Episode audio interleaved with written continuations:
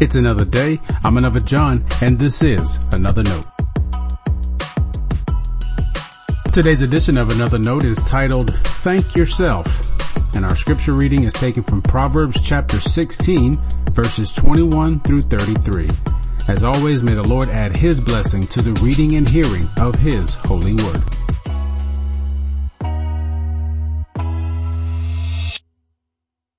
What do you have planned today? Are you doing anything today that may impact who you are in the future? Do you consider how things you do with your life right now shape who you are later? When it comes to making the most of your life, that's a powerful lesson to learn. For a moment, let's assume we all appreciate the idea of living for the glory of God.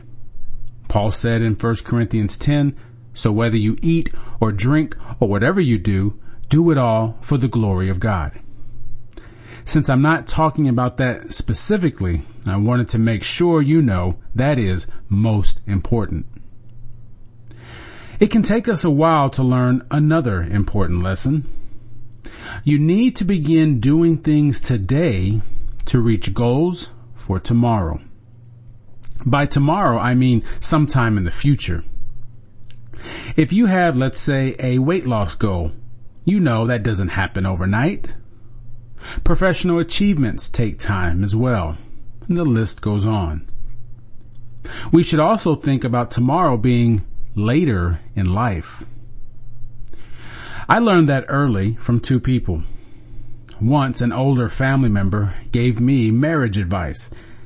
He summed up his larger lesson by saying this. Our kids want all the things we had today. They don't realize it took a lifetime to work for them. In other words, work today for the life you want when you're older. You'll have to practice delayed satisfaction along the way, but you'll be better for it. The other time was parenting advice. It's the best word I've received about being a parent. It shaped much about how I raised my children. A teacher once said, you're not raising children. You're raising adults.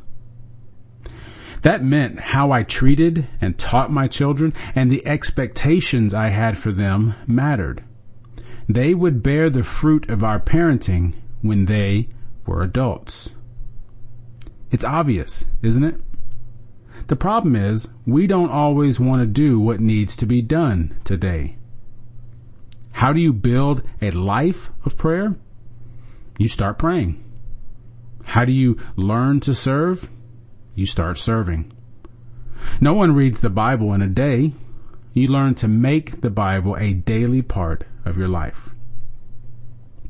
If you start now, sometime in the future, you'll be able to look back and notice how much you've grown. Proverbs 16:31 says, "Gray hair is a crown of glory. It is gained in a righteous life." It's not the gray hair that makes the difference. It's the righteousness that comes before the gray hair.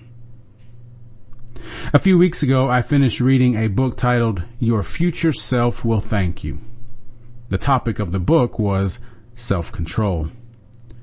Studies show that self-control is one of the most important factors in living a full life. That's another obvious statement, but how many of us like to talk about self-control? I'd encourage you to read the book. We want to do what we want to do now. And we don't want to do what we don't want to do. You're free to choose, of course, but what are you not doing today that later in life you may wish you did? What are you doing today that you'll discover only took away the chance to add meaning and growth to your life?